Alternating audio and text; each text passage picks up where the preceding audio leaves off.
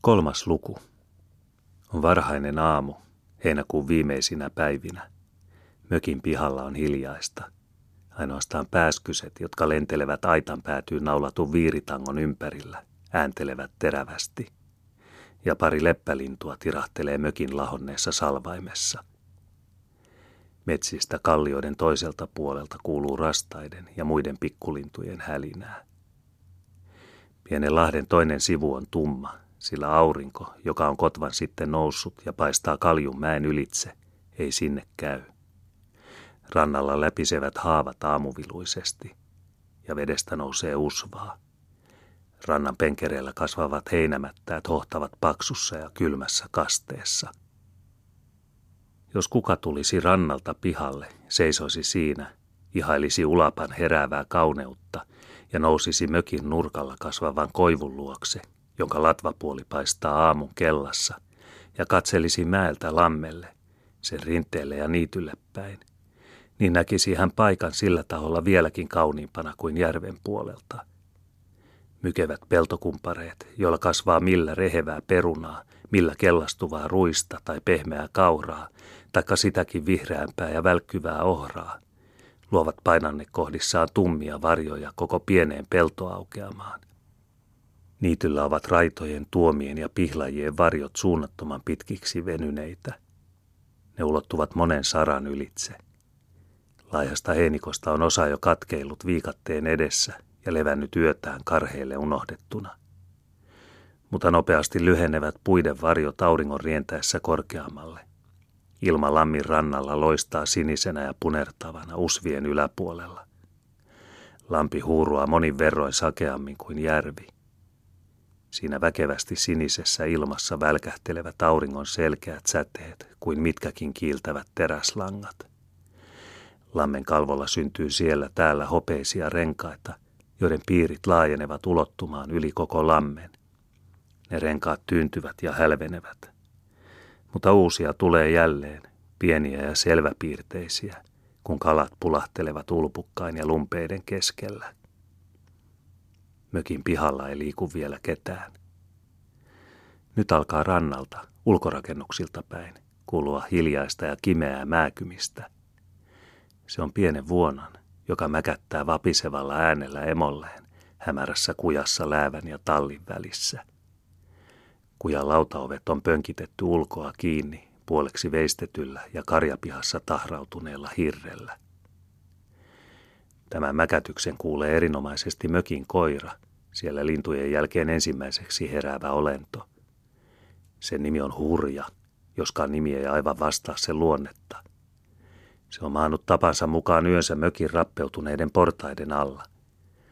Nyt se vavahtaa, kun tuo hiljainen ja valittava ääni sattuu sen korvaan. Se avaa pimennossa tihruiset silmänsä ja nostaa nopeasti takkuista päätänsä – sen mielessä herää kuva karitsasta, kuinka se pieni lammas hoippuu pitkillä ja pakoon pääsemättömillä jaloillaan sitä puolustavan emälampaan takana. Mutta nopealla liikkeellä saisi hurja sen ehkä kiinni, aivan kuin hurja on joskus metsässä tavannut kivenkolosta jäniksen pojankin, syönyt sitä louhikossa täydessä rauhassa lapsilta ja varsinkin kissalta, joka kärkkyy aina hänen saaliitaan, kärkkyy hänen myyriäänkin, saati sitten jäniksiä ja puolen päivää jänistä syötyään on hurja kantanut sen pyöreän ja verisen pään näytteeksi kotiin. Se on ollut komea metsästyksen tulos ja hurja niin kylläinen, ettei se ole tullut pariin päivään tietämään ruokaa multa perheeltä. Eivätkä ne perheen ateriat aina ole kovinkaan runsaita. Niinpä onkin hurja tottunut pienestä asti syömään, paitsi joskus jäniksen, yksinpä päästäisiäkin, kissalle kelpaamattomia. Nyt saa pieni vuonna hurjan pistäytymään nopeasti portaiden alta ja nuuskimaan ilmaa kuonnollaan, jonka kärki on mustan värinen. Tuonne alas läävälle se nuuskii. Se aikoo jo lähteä sinne juoksemaan. Se kohottaa pystykorviaan.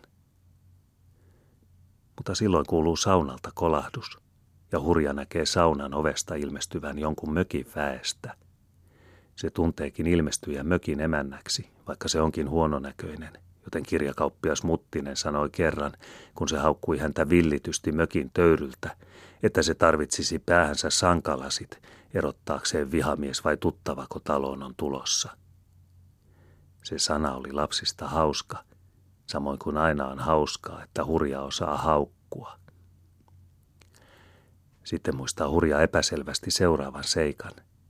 Äskettäin, silloin kun tuo heikolla kurkulla ääntelevä eläin ilmestyi tänne, ja aina myöhemminkin, on emäntä ollut hurjalle kova, jos se on tahtonut sitä eläintä ahdistella.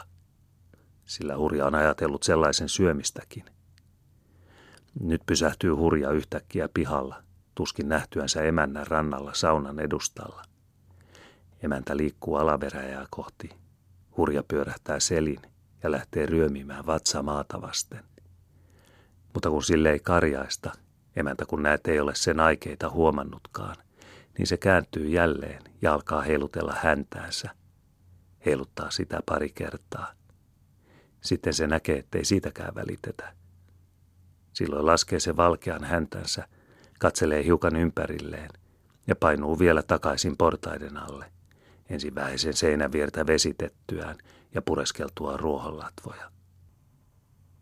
Sinne asettuu hurja huokaisten – Portaiden koloon ovat lapset koonneet kesän alussa sille ja itselleenkin heiniä, joilla on hyvä maata aamukylmässä, sillä ne eivät ole vielä niin kirppuisiakaan kuin talvella siellä olleet heinät. Hurja huokaisee ja painaa tihruiset silmänsä umpeen.